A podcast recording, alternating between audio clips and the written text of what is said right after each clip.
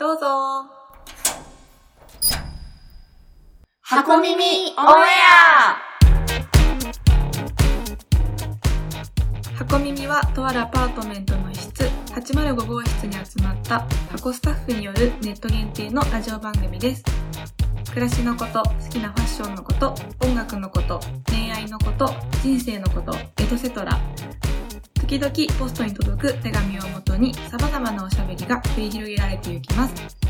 好きなおやつとお茶を入れて、お風呂でのんびりしながらもこれまたよし。どうぞゆっくりしていってください。皆さんこんにちは。ファッション通販箱のスタッフ梅子とチカチカです。始まりまし始まりました。今宵も始まりました。第4話ですね。第4話です。はい。私、ちょっと久しぶりにこのそうですね805号室来たんですけど、まあ前回来た時、うん歩くだけでもう汗だくだった時から、もう確かに今は確かに。ちょっと長袖じゃないと寒いぞっていう。もう夜は涼い。しいですもんね。そうなってきましたね。はい、なりました。はい。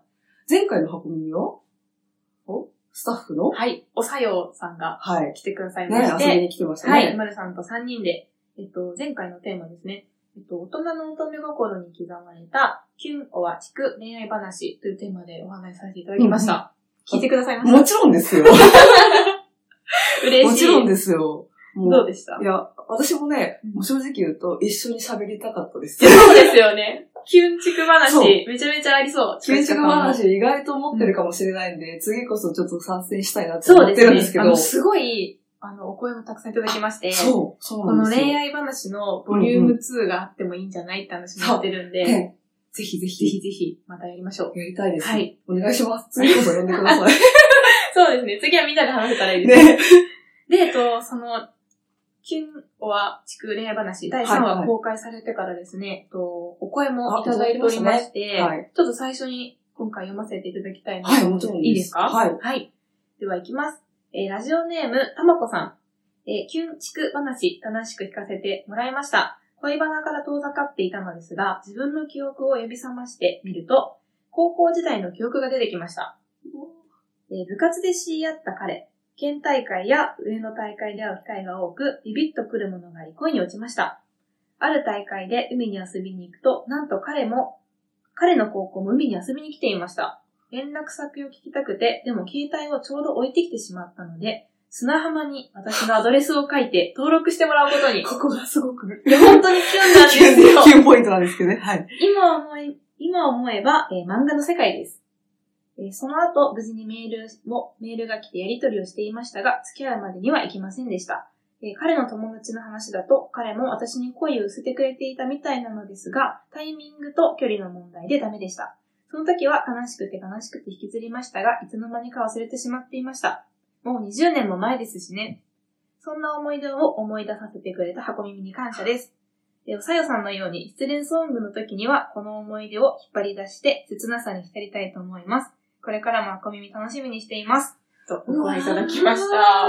こう読んでるだけで、砂浜に文字書くって、曲ができきますね、これ。本当に、恋バナ、あ、すごいです素ね。敵なエピソード。しかもこの箱耳を聞いて思い出しましたっていうのすごく嬉しいですね。ぜひぜひね、あの、失恋ソングで一緒にまた。でもこれなんか甘酸っぱい思い出すぎて。確かに。いやーすごい。なんか私もキュンとした。ねえ、読ませていただいてキュンとしました。たまこさんありがとうござい本当ます。に。はい。で、はい。実はその私、ちょっと前回、あの、うんいなかったんですけど、うんその2回目の、2話目の、あの、ラジオにも、はい実はお便りいくつかいただいてて。そうなんですよ。で、第2話が、実は秘密にしていること、大人だしっていうテーマでおはい話しさせていただいたんですけど、まあそちらにもちょっと嬉しいお声いただいてたので、あの、読ませていただいてもいいですか、お願いします。はい、ありがとうございます。はい、ラジオネーム、マグカップさん。最近忙しくて、遅れてではありますが、箱耳2回目とても、あ、2回とも聞きました。どちらでもお便り読んでいただけて嬉しかったです。チカチカさんの推しのお話も聞けて嬉しかったです。私も吉沢亮くん好きで、同じように映画とか見まくってた時あります。また次の放送も楽しみにしています。今度は勇気を出してインスタライブにもコメントできるといいなという、嬉し嬉い。しいお声をいただきました。ありがとうございます。吉沢亮さん、お好きなんですね。あ、そう、あ そこの秘密にしていること音のなしで、こう、推しの話にもなって、はい私の推し活の話を推し活のちょっと話させていただいたんですけど、それに対してもお声いただいて、はいめっちゃ嬉しいです。映画とか私も見まくったので。最近どうですか、推し活は？推し活、あの、こうね、熱したり冷めたり、熱したり冷めたりの繰りあるある返しです。ですね。はい。でもやっぱ楽しいですね、推し活というのは。楽しい。幸せですよね。はい。はい。でもぜひマークアップさんもね、インスタライブ、箱、あの、ファッション通販の箱の公式のインスタグラムでインスタライブも時々やっているので、ぜひね、そちらもコメントではい。遊びに来ていただければなと思います。嬉しいありがとうございます。だけでもね。ね、ぜひぜひ。はい。もう一つ、はい。ラジオネーム、てるてるさん。はい。はい。えー前回、あ、前回、あの、2回目のエピソードですね。はい。の、えー秘密にしていることで、お弁当のエピソードがあったんですけど、はい。で、チカチカさんの T シャツエピソード、私が T シャツのちょっとエピソードを ありおましたね。させていただいたんですけど、私の弟が社会人ですが、服に興味がなく、母に買ってきてくれた服に対して、弟が友達に、それいいね、どこで買ったの？と聞かれると、古着屋で買ったと答えると言って言っていました。すごい、あれあるのかちょっと、も う面白い。投稿者さんとチカチカさんの二つのエピソードが合体したみたいなエピソードがあったので、お伝えしたくなりました。嬉しい。めっちゃとうご面白いエピ。ソードをいただきました。そう、あの、ぜひね、あの、この、ちょっと気になるなって方は、ぜひ第2話を聞いていただきたいと思うんですけど、あの、いただいたお便りと、私の秘密にしていることが、なんと合体したエピソード になっております。てるてるさん、あの、お便りお寄せいただいてありがとうございまあす。りがとうございます、本当にこう。やって聞いていただいてお声いただけるのすごく嬉しいですね。嬉しいみんなでおしゃべりしてるみたいで、ね本当に楽しい。はい。ではでは、はいちょっとね、今回の話に進んでいきたいかなと思うんですけども、今そう、今日、あの、ね皆さん、わかる通り、まるさんが日いないですね。いないんですよ。我ら、丸さんが。我らのまるさんがちょっと用事があっていないということで、今日代わりにもう一人、えっと、来てくださるので、呼んでるんですけどね、はい今、ちょっと待ってるんですけど、はいもうそろそろ多分到着するかなとは思うんですけど、来ると思います。ね。はーい。どうもわー、こんばんはー。こんばんは。ボスだ 箱ボスが来てくれまーした箱ボスですめんなさい。ね。ごめんなさいってなんですか？開口一言目が、ごめんなさいね、だったのですが、我らの箱のボスがこの805号室に遊びに来てくれました嬉しいいめちゃめちゃ素敵な部屋や。あ、本当ですか？そうなんですよその辺に転がってるクッションとか勝手に使っていただいて。おやつもいっぱいある。そうさせてもらいます。はい。はい。はい。はい。で今日は、えっ、と、箱のボスを。はい、迎えまして、はい3人でお話をできたらなと思うんですけども、せっかくボスが来てくださったので、うんうんちょっといつもと違った箱耳になればいいなと思いまして、そうです。はい、今回はですね、話したい内容があるんですよ。はい。ありますね。えっと先日、2日前ですかね、はい。実はラブピースプロジェクトのえー第2弾がはい。コラボ公開に、アイテムですね。はい、コラボアイテムが公開になりまして、今年で20周年なんですそう。よね。20周年なんです。10周年。めちゃめちゃすごい。だって、ね、20周年ですよラブピースが成人を迎えるねっていう話をしてたんです本当だギャけど。ーと生まれてからお酒を飲めるという。そうそうそう。って話20年を。してはいい。て、あの、お客様からも20周年ってすごいですね、とか、あの、SNS でも毎年楽しみにしてくださってる方もいて、今回も、あの、楽しみにしてましたと言ってくれるお客様もいまして、はい。せっかくなので、20周年という節目の年なので、今回特別にラブピースについてお話、一緒にね、できたらと思ってます。よろしくおお願いしま。ますす。よろしくお願いしますということで、はい今回の箱耳のテーマは、今年で20周年を迎えたラブピースプロジェクト物語をテーマに、えー箱のボスを迎えてお話を繰り広げたいと思います。思います。はいお願いします。よろしくお願いしますお願いします。はい。まず、あの、ラブピースプロジェクトとはというところからそうですねなんですけども、初めて聞いてくださる方ももしかしたらいらっしゃるかと思うので、はい。ちょっとだけご説明させていただきます。はい。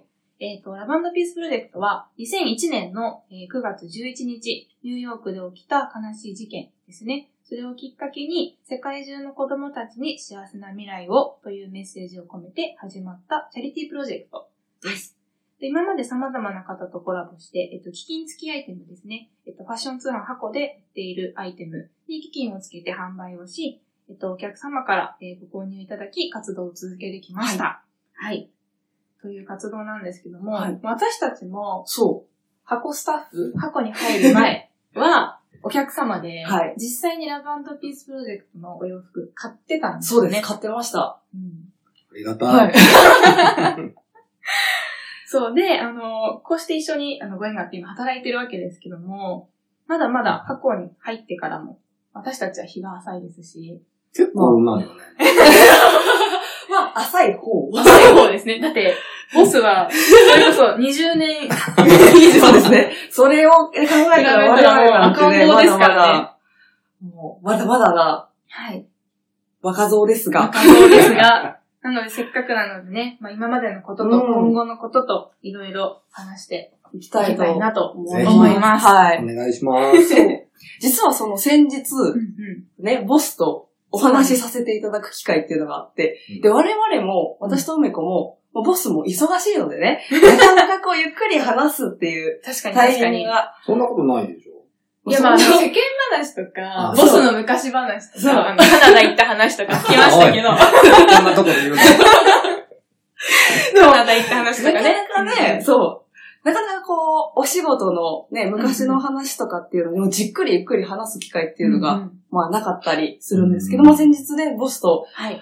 お話しさせていただく機会があっで、て、で、まあその、スタッフメイクも冒頭で言ってたんですけど、うん今年その20周年っていうことで、本当にお客さんから、まあ我々その SNS とかの担当とかもしてるんですけど、その DM であったりとかうんコメントで、本当に20周年、今年す、今年20周年なんですね、すごいですね、っていうお声を結構今年すごくいただいていて、本当に。ね、ありがとうございます。ありがとうございます。ね本当に。ただ、その、ボスとね、話した時に、まあ20周年だけど、うん。ラブピースプロジェクトって、まあ、本当はない方がいいプロジェクトだよねっていうふうに、ポロッとボスがうんうん。こう話していた時に、こう、若造のそう。近々と梅子は、はっとしたんですよそうね。なんですよ。なんか、20周年やっててすごいなって思ってたけど、確かにない方がいい。みんな幸せだったら、うん。基金付きのアイテムなんて売らなくてもいいし、ね。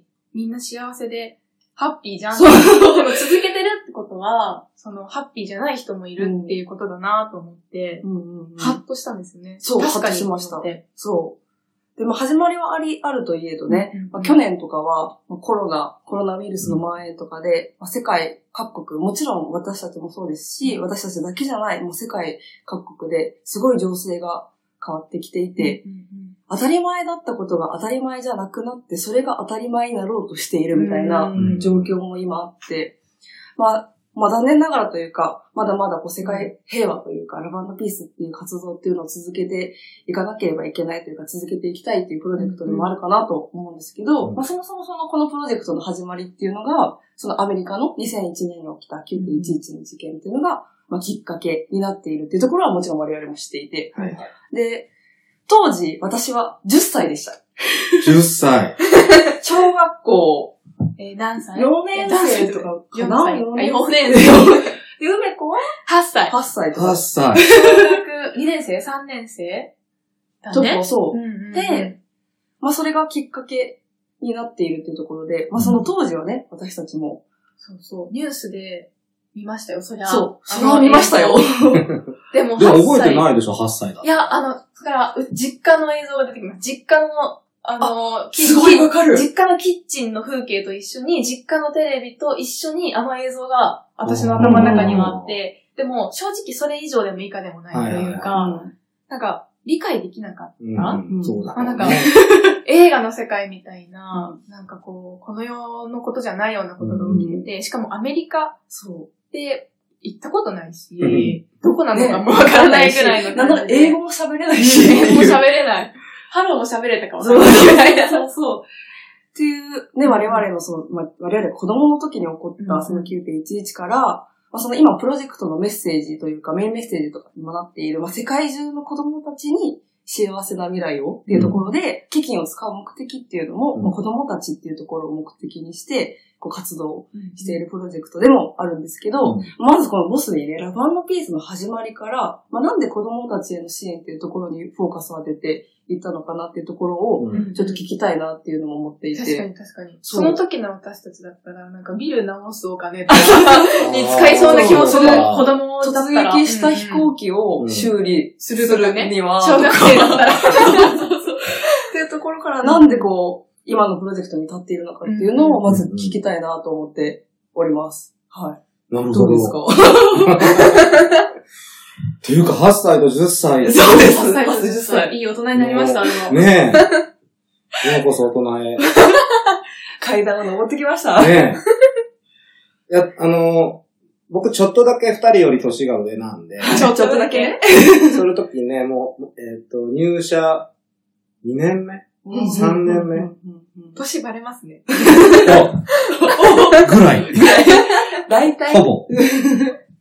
なんか当然、その、何の権力もないし、うんもう本当に、部下係の一番下みたいな感じだよね。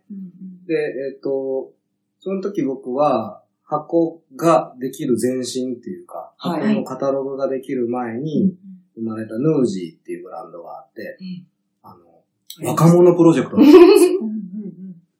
その時若かったんで。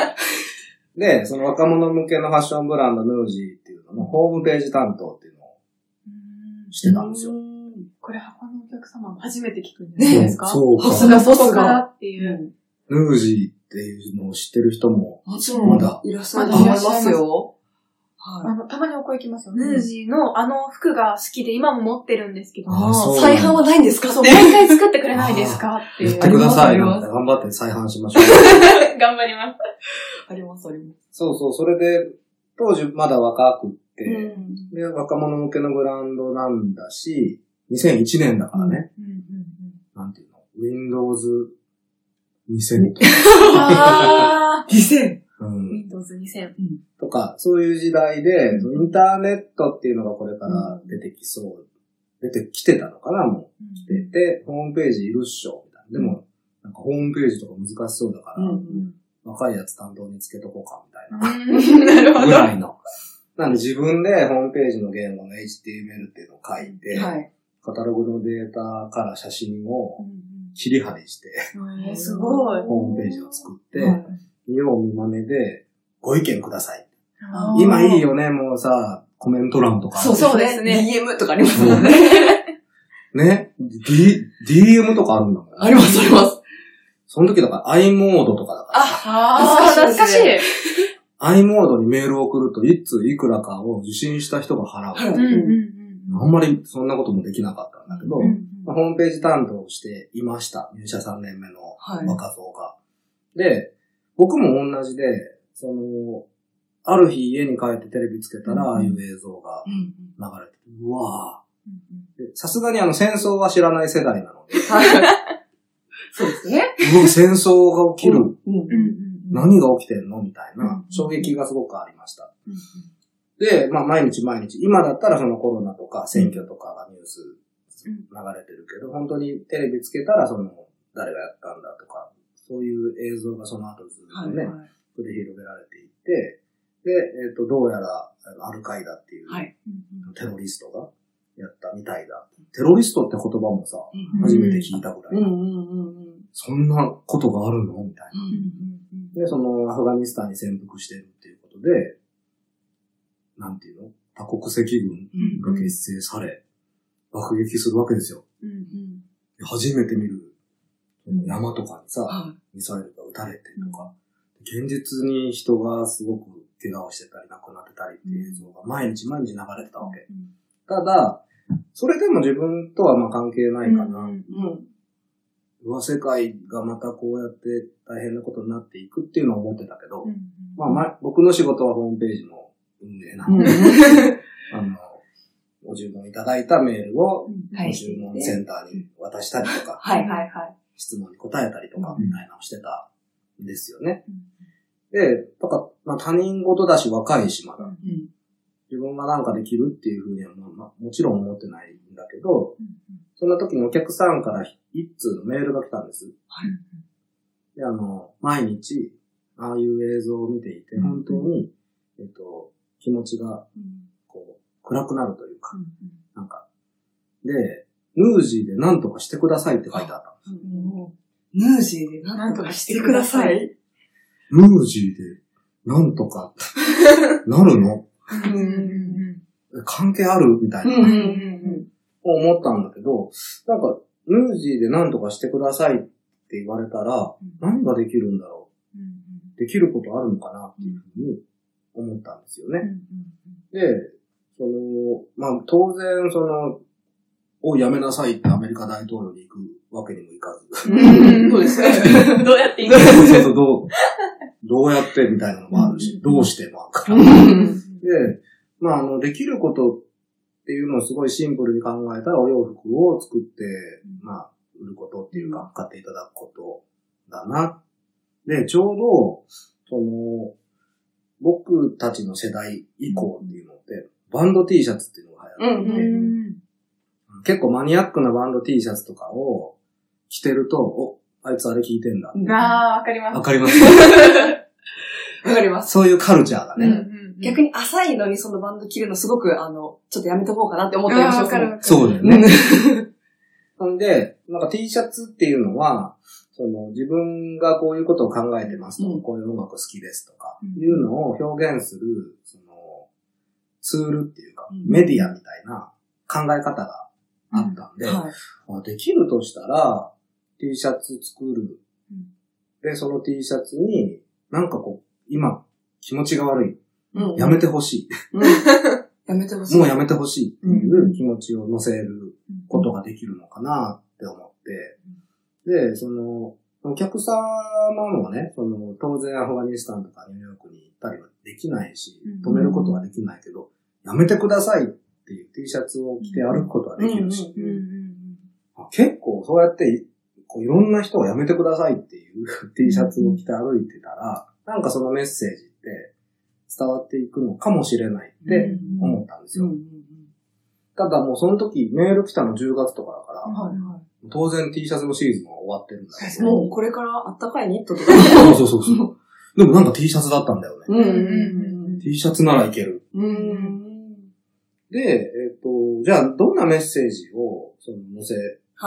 るのかなんだけど、ここがすごくその、今のその子供たちの幸せな未来よっていうのに通じるんだけど、なんか、まあすごい大きい喧嘩をしてるわけですよ、世界をまたにかけて。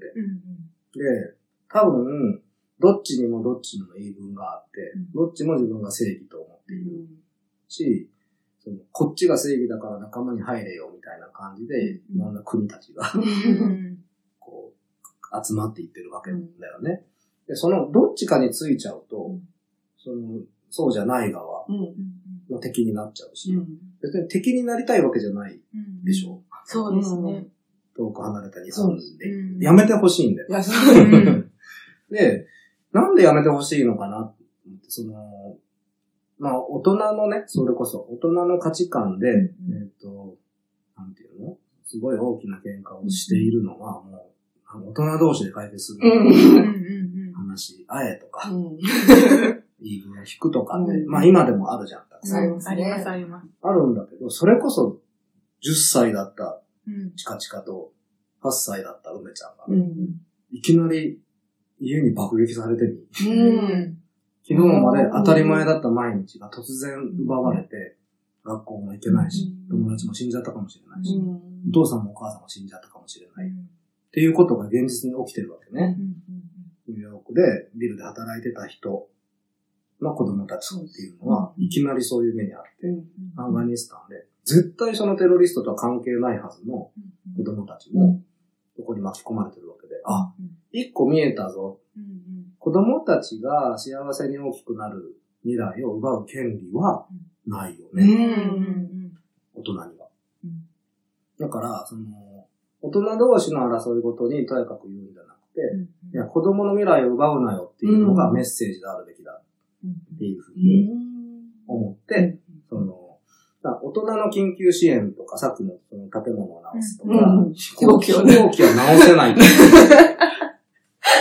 けど、今泣いている子供たちに怪我してたら助けてあげたいし、うんお腹空いてたらご飯食べさせてあげたいし、できればその学校行ったり、友達と平和に暮らせたりっていう環境を作ってあげたいっていうのが一番、どれだけ大人が喧嘩していてもっていうのがメッセージであるべきだと。で、そういうことをラブピースっていうふうに言うんですけど、うんうんうん。言ってたんですけど、はいこの間からちょっと疑問が生まれてきて、はいそんなにラブピースって言葉をご存知ない？ご存知ねそう。ご存知ないかもしれないんですよね。そう、そこがすごい最近の20年やってきた驚き事でして。だから、えっと、ちょうどその僕たちの世代っていうのはラブピースって言ったら反戦なの。うん。うんうんで、それはその第二次世界大戦の後の多分ベトナム戦争にアメリカ軍が行ってた若者の間で始まったムーブメントで、その攻撃、戦争をするんじゃなくて、愛と平和でうん愛し合おうぜみたいな、うんいうようなことが、ここの、ムーブメントとしてあって、で、あの、ビートルズのジョン・レノンと小野洋子さんもそういうことを発信してたし、そっからイマジンっていう歌が生まれてるし、はいとか。で、その、ミュージシャンたちが集まって、ラブピースっていうメッセージを伝えるために、やった初めてのフェスがウッドストックっていうフェスなんで、なんか僕らの世代はラブピースって言ったらもう、シューってそうやって、うん。戦争反対、愛し合おうぜ、みたいな。ことになるんですけど、うん。どうやら知らないらしい。そうですね。正直ラブピースイコール、そういうイメージうんっていう、まあ、なんか、第二語みたいなのではなんかないですね。うん愛と平和20年で一番の衝撃はそこかもしれない。私たちが衝撃を。うん。そう。ラブピースって言葉自体も、その、箱で、もう正直、ラブピースプロジェクトっていうのがあるんだっていうのでちょっと調べてみて、あ、なんかこんな、結構戦争反戦のこととかを言っているんだろうなっていうところまでしか、うん。確かに確かふわっとしか知らなくて、ね。まあやっぱり今もう、現に今箱のね、仲間だから、うん。うんもうよりラブピースイコール、なんかその反戦みたいなところに全然たどり着けてなくて、うん。に。うんうん。それはすごく、その時はだから本当に戦争みたいになってたし、うんその2年後かな、イラク戦争ってうん。いう、もう、その、ちゃんと戦争って名前のついた。戦争が起きててさ、うん。だから、えっと、おじいさんたちが第二次世界大戦で戦ってくれてっていうのを経て知らない世代だったんだけど、初めて知って。やっぱ戦争はやめて、うん。っていうのが、胸に love peace、for children、for all over the world だったかな。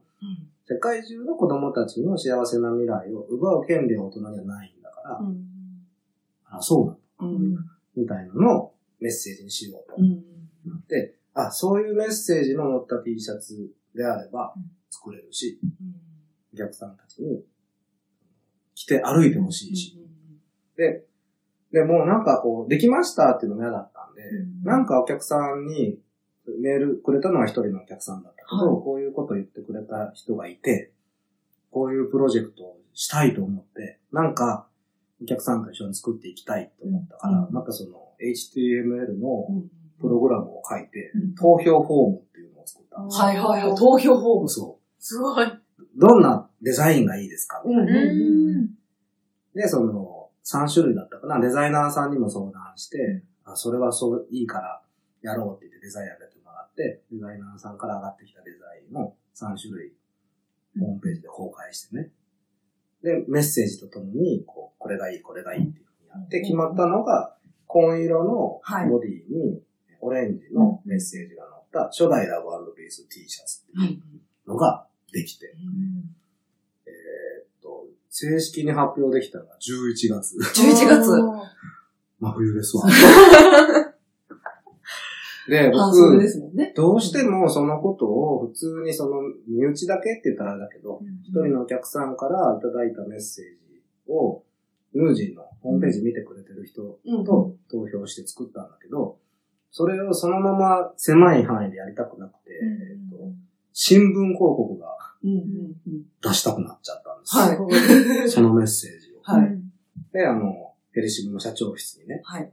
3年目の若造が飛び込んで、こういうことをお客さんが言ってくれて、ここまで来てるから、新聞広告出させてくださいって言って、で、ペリシブの社長ってかっこいいんで、うん行けみたいかっこいい。まあでも、社長室に駆け込むボスもかっこいいですよな。ね。いやいやそんな若気の至りはさ、例えば今、チカチカが、はい。新聞広告出させてくれって来たとしたら、ちょっとお金の計算していいかなとかって言っちゃうんじゃないかおな。ーかっこいい。そんなのなかったもんね。二つ返事で。行けってう言って。で、その、広告とかやってたりする、なんとかしたれって言ってくれて、で、その新聞社との交渉とかは自分でやることになったんだけど、真冬に、11月にね、新聞っつってもカラーじゃなかった。白黒で。で、半袖の T シャツを、メッセージとともに販売するっていう風になったんですよ。すごいよね。すごい。え、言ったらその、今、このラバンピースの T シャツができる前にこう関わってくれた人だけじゃなくって、本当にそれを知らなかった人とか、別に本当にそれこそ他人事だなって思ってた人にもしっかりこう知ってほしいっていう思いから、これだけ大きいプロジェクトになっているっていう、本当に一枚の T シャツから始まっているっていう。一通のメールね。一通のメールですね。一通のメールから。ねそその新聞広告で、その案内をまあしたんだけど、う。そのその時のキャッチコピーっていうのは、私たちにできることだったの。うんだから、自分もメールが来てできることって、まあ、ホームページ更新と T シャツ作るぐらいで、でお客様たちに投票してもらって、できることをみんなでしようぜでし実は新聞社にも、新聞広告なら出せるでしょみたいな感じで、こういうことだから、伝えたいんですよって、なんとか伝えてくださいよっていうふうにお願いしたんで、めちゃくちゃ安くしてくれた。へっていうように T シャツの縫製工場の人たちにも T シャツを縫うことはでき、まああの戦争を止めることはできないけど、うん。T シャツを縫うことはできる。という。納期に間に合わすことができる、ねなるほど。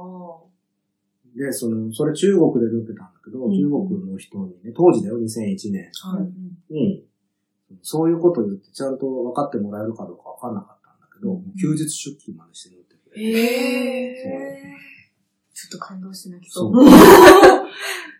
で、その時に工場にその新聞広告を貼ってくれてたんだ。ええ嬉しい。すごい。そうラバンドピースだ。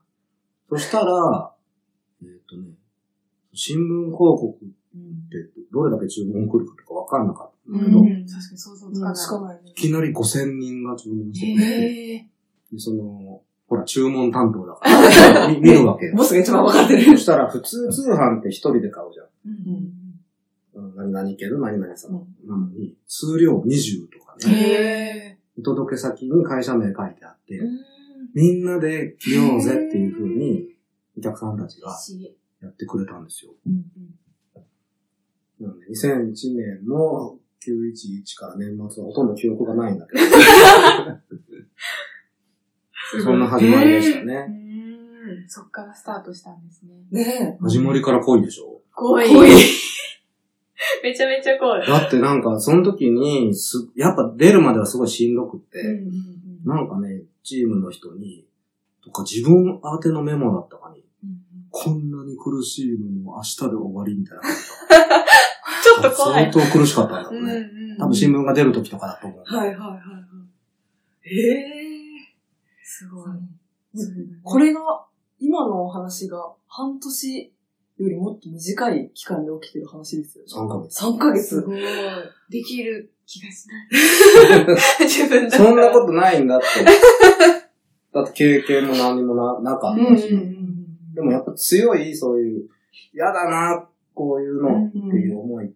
なんか多くの人が口に出せなかったり、うん。なんか口には出せるけどどうしたらいいかわかんないみたいなことってあると思うんだよね、他にも。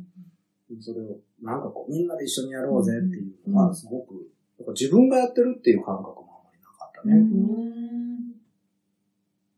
でもなんかその、思うことは言わなきゃなってすごい思いました。そうね。その一通のメールからっていう、そのその人はもしかしたら些細な気持ちかもしれないけど、なんか思ったこと、社会に対してとか、うん人に対してとか、思ったら言わなきゃってそれ聞いて、そしたら何か起きるかもって、それが私にできることかもってちょっとそうね。何かアクションを起こさないと何も始まらないし。うんうんうん。だからそのメールくれた人も、うん。まあ、ヌージー宛てにメールをくれたんだけど、うんうんヌージーの若い子たちもきっとみんなそう思ってますって書いてあったの。んお客さんのことね。うんうんうんだからさ、若者ってやっぱさ、なんか変えていくもん。うん。う ん若者がムーブメントを起そうそうそうこさない。。若者がムーブしない。確かに確かに。うん。なんかあの、ボスの話で、あのネイティブアメリカンの教えうんのお話をこの間聞いて、あの、7世代後の未来を借りているんだ、私たちは。うんだからその、7世代後の、7世後か、の子供たちに借りを返し、つけて返さないと、みたいな話を聞いて、利子をつけて。利子を、借りを借りを借りを借りっぱなしだよ。間違えちゃった。利子利子。なんかそれを聞いて、あの、自分は、あの、結婚もしてないし、子供もいないし、子供の幸せな未来っていうのもなんか想像つかなかったりしたんですけど、うん。そうそれこそ自分ごとにあんまり考えれなかったん。ですけど、なんか今コロナで、うん。で、その、世界の、と同じようなことが日本でも起きてて、自分もコロナの影響を受けてるし、なんか、自分ごととして考えれるようになったな、この1、うん。2年って思って。そうだよね。うんうんうん。確かに。うんうん。だからなんか、ラブピースも、うん。もっともっとこう自分ごとに考えれそうだなって最近はすごい思っていそうしてて、いきましょう。あの、9.11の時に私たちは子供だったけど、今、ボスが最初に始めた時ぐらいの年？そうですよ。そうですよねそれよりちょいいやもうちょっと上ですよ。ちょっともうちょっと上なんだちょよな。い上です 私たちが何かをやっていかなきゃいけない世代になってきたな。なってるんうんうだよ。ん。そそう、だから、あの、次のラブピースとか、次の次のラブピースとか、なんか考えていかなきゃなって考えてこう。考う。え思ったんですよ、そうそういう話を聞いてね、うんその時。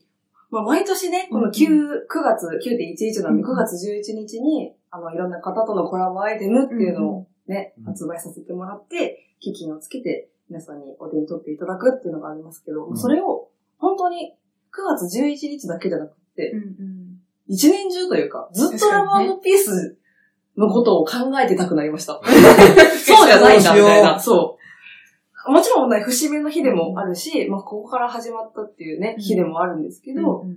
別に9月11日だからこそっていうのって確かに絶対なくって、うんうん。きっと今困っている、まあ、子供とかもいるし、きっと来年もしかしたらこんなことが今と全然、今予想しなかったことが起きるかもしれないし、実際コロナってそうだったし、っていう、私たちもこう変化しながら、うん世界の情勢とか、その状況に合わせて、ラバーのピースなことをしていかないと、うん変わっていかないとし、ね。そうそうそうんうんう。で、いつか、もしかしたらラブピースがなくなるかもしれない。確かに。そう。みたいな。なくなりたいね。なくしたいよね。そう。それはう、んすごくポジティブというか前向きなことで、うんうんなんかそんな未来が待ってたらいいなって思いながら、本当に自分ごとにして、今、自分だからできること、みんなだからできること、力を合わせたらもっとこんなことができるかもみたいなことをうんうん考えてやっていきたくなりましたよね。なりました。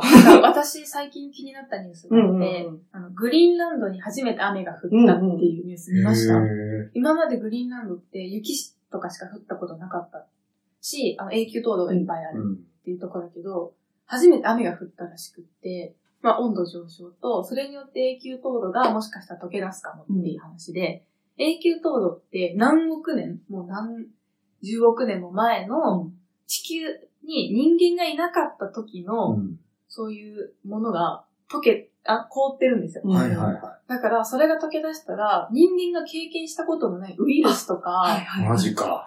生き物が、空中に出てくる。から、に本当に人類が絶望滅亡するかもっていう、うん。勝てないっていう話を、なんか、テレビで見て、うん。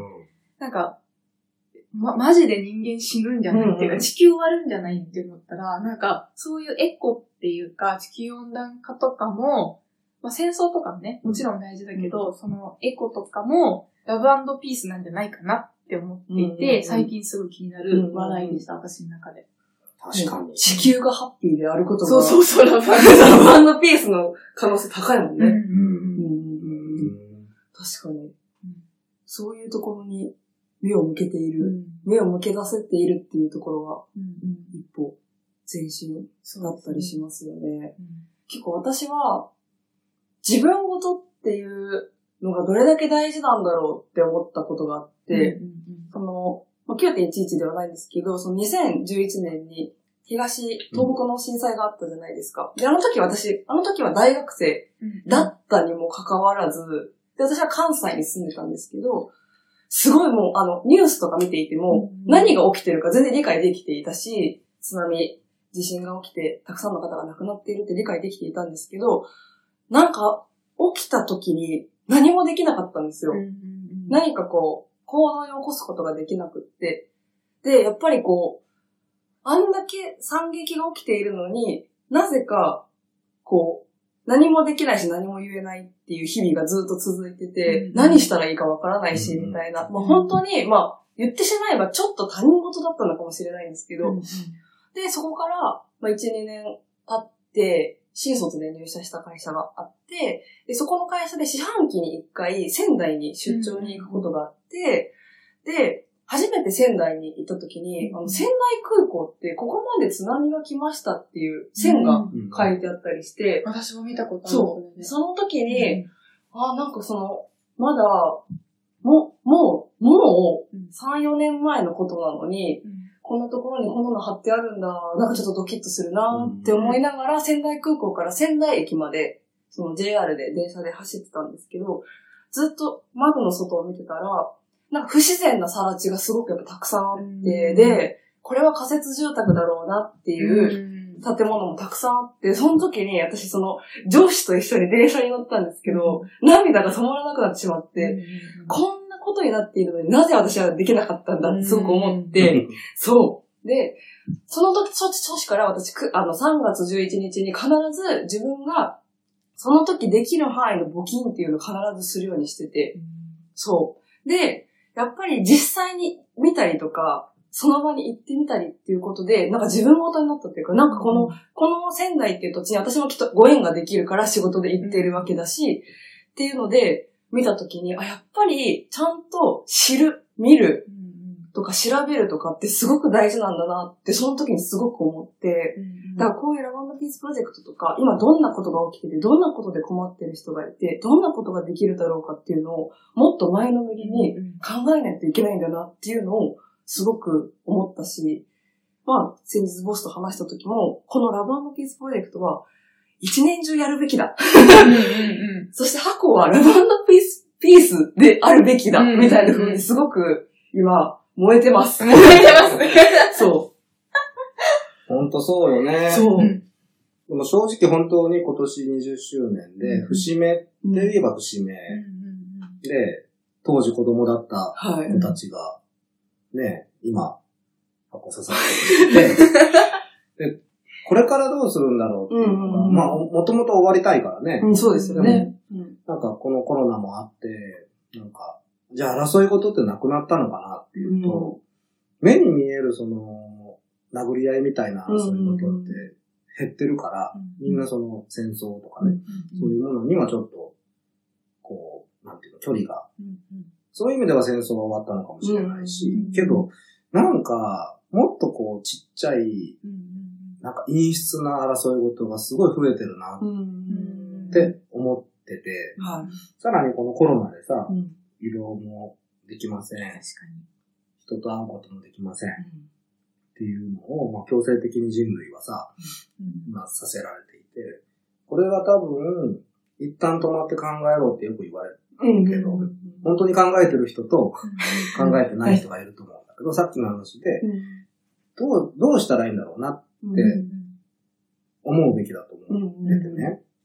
で、この20年目以降は、えっと、やっぱりずっと言ってたけど、本当に毎日ラブピースであるために、それこそ自分ごとは箱ごとですよ。箱ごとうん。箱箱は自分ですね。箱ってどういう風にあるべきだろうとか、変わっていくべきだろうっていうのをすごい真面目に考えてますね。うん。で、やっぱちょっと、その、パッと明るい未来みたいなところを、に行きたいんですよ。行きたいです行きたいですね。なんか、さっきのグリーンランドの話とか聞くと、どうしても最近そのサステナブルとか、うん。そのいろんな言葉が、その出てきてて、SDGs とかね、うん。なんかこう、なんか聞こえ方として、止めよう、やめようみたいなっと多かったりするじゃない、で、もちろんその地球環境のこととか、いろんなことを考えたら、今みたいにたくさん作って、たくさん使ってっていうのは止めた方がいいと思ううん。全員が全員止まると、何にも動かなくなっちゃうから、ちゃんとピカピカした方に動きながら、そのそういったことも解決していった方がいいと思う。で、その、うん立ち止まって過去を見るんじゃなく走りながらもっと前見るっていう、うんラブピース。うん。かっこいい。なんかこう、うつうつするみたいなのがない社会。うん。うん。前向いて走り続けてて楽しくてしょうがない。うん。そんなことになっていきたいなって思うけどね。足が止まらないみたいな。だと思もう本当当に。なんならちょっと歌いながら走れちゃううんぐらいの。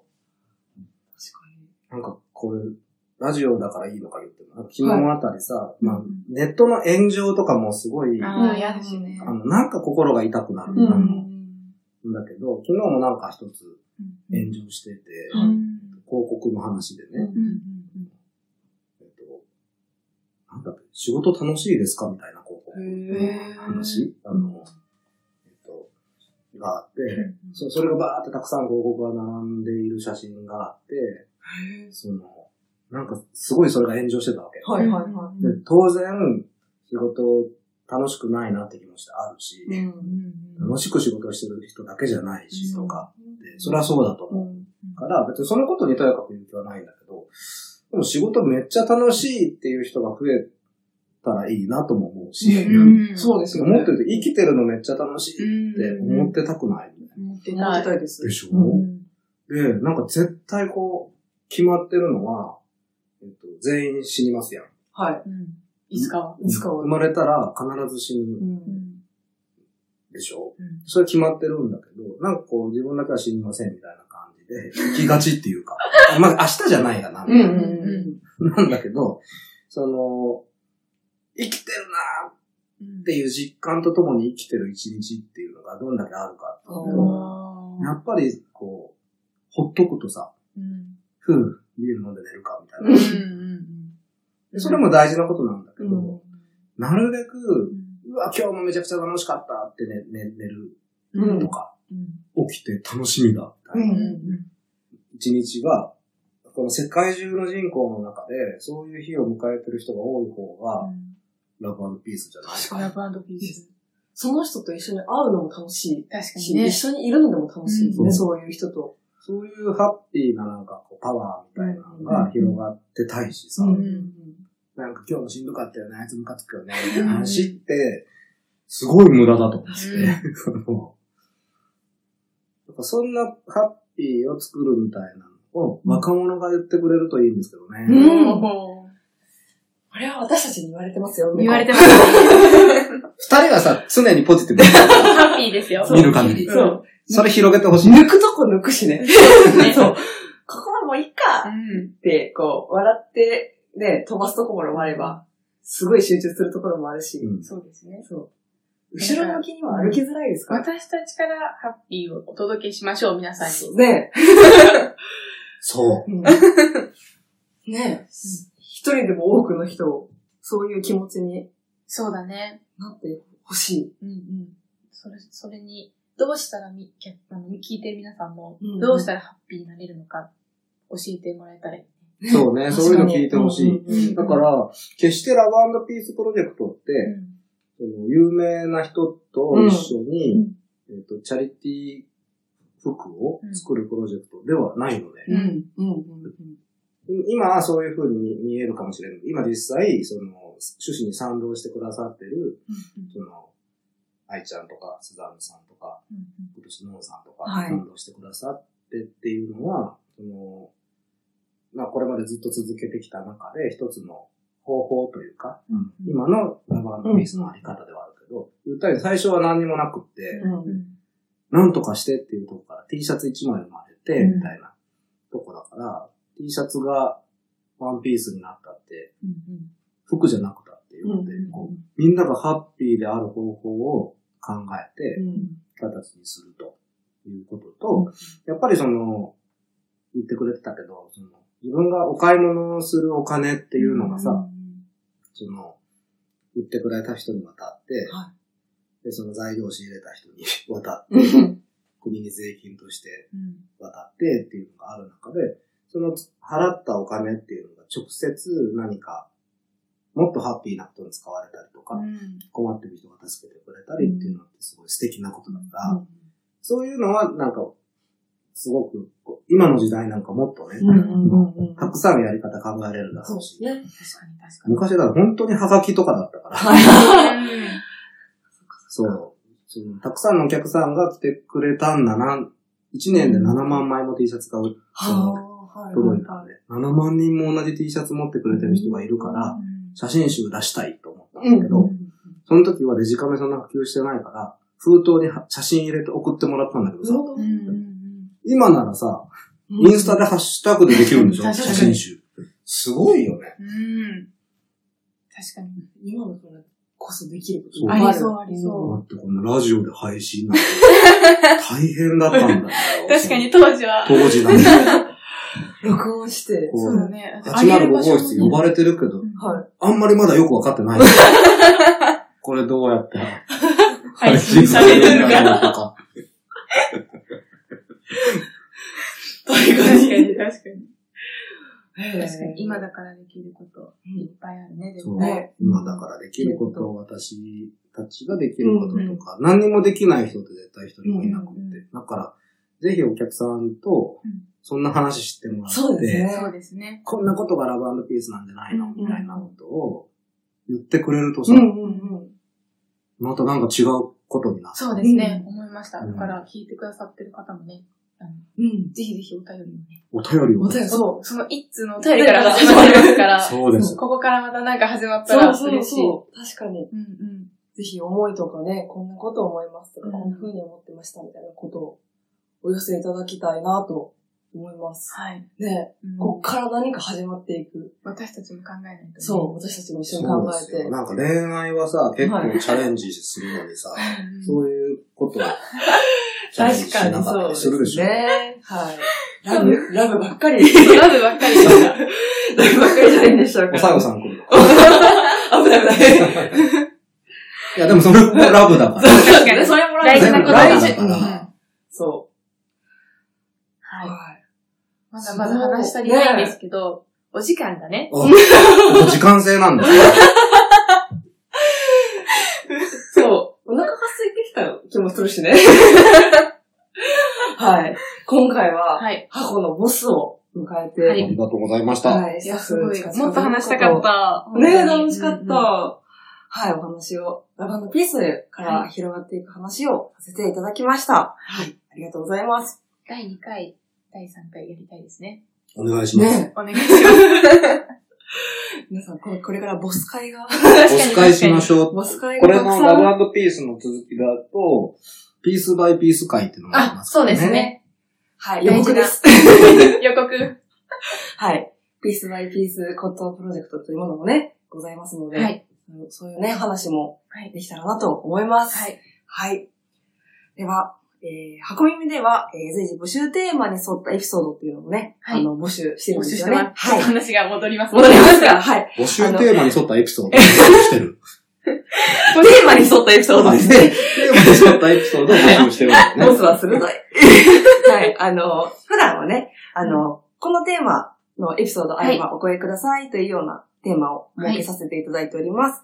で、2021年の10月中旬募集している今ちょっテーマ。となんか片言だったけど、中旬募集しているテーマが2つありますので、はいあの、詳しくはこの今聞いていただいている Spotify のはい詳細欄にあの URL を載せておりますので、そちらからぜひチェックしていただければなと思います。